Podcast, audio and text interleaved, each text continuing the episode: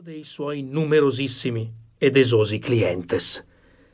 In qualità di patrono e pater familias di una nobile stirpe che risaliva ai tempi di Anco Marzio, infatti, per far fronte agli obblighi sociali dell'altissimo rango e della funzione pubblica che rivestiva in Senato, era tenuto a beneficare un vero e proprio esercito di popolani scansafatiche, rifornendoli periodicamente di ricche sportule colme di cibo, vesti, denaro e naturalmente lettere di raccomandazione.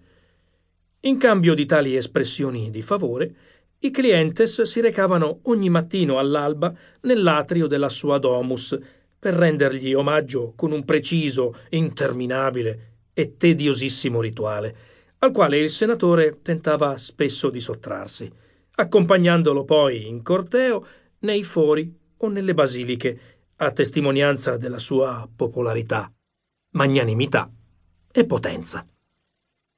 Contro l'assedio dei postulanti, Publio Aurelio aveva perciò messo a punto negli anni alcune astute tattiche dilatorie volte a seminarli, che andavano dal travestirsi da schiavo per uscire di soppiatto dalla porta di servizio fino al millantare incarichi segreti al servizio dell'imperatore, sempre di tale urgenza da impedirgli di assolvere i suoi doveri di patrono. Individuati gli inseguitori, Fu quindi lesto nell'immettersi in un vicolo, attraversarlo di corsa e saltare il muro di cinta di un'antica necropoli, involandosi poi con destrezza in un labirinto di cippi, colombari e cappelle votive idonee a fornire acconci nascondigli.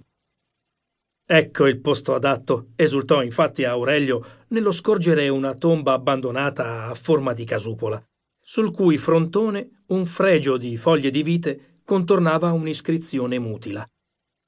La porta di legno a doppia anta cedette al primo tocco. All'interno si apriva un ristretto andito rettangolare col pavimento di terra battuta e nelle pareti laterali erano state scavate alcune nicchie che custodivano vecchie urne funerarie. Si trattava dunque di un colombario, un sepolcro collettivo usato per custodire ceneri da tempo dimenticate. Un solo dettaglio rendeva il rifugio insperato un po' sgradevole. La puzza.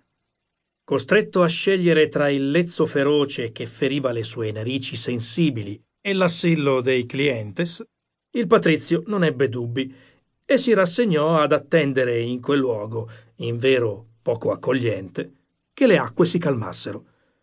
Mentre richiudeva i battenti, il suo sguardo fu colpito dall'inattesa lucentezza di due piccole ciotole di metallo, riposte in mezzo ai polverosissimi tabernacoli.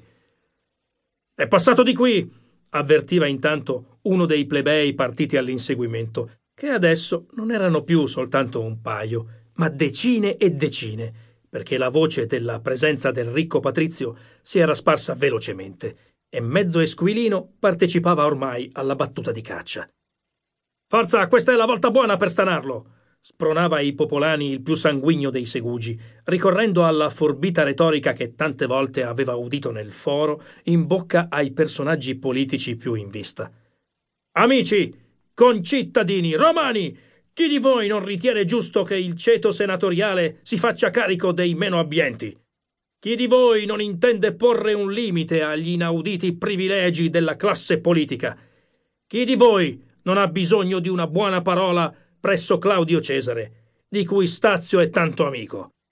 Chi di voi non aspira a un posto nell'amministrazione pubblica per il suo primogenito?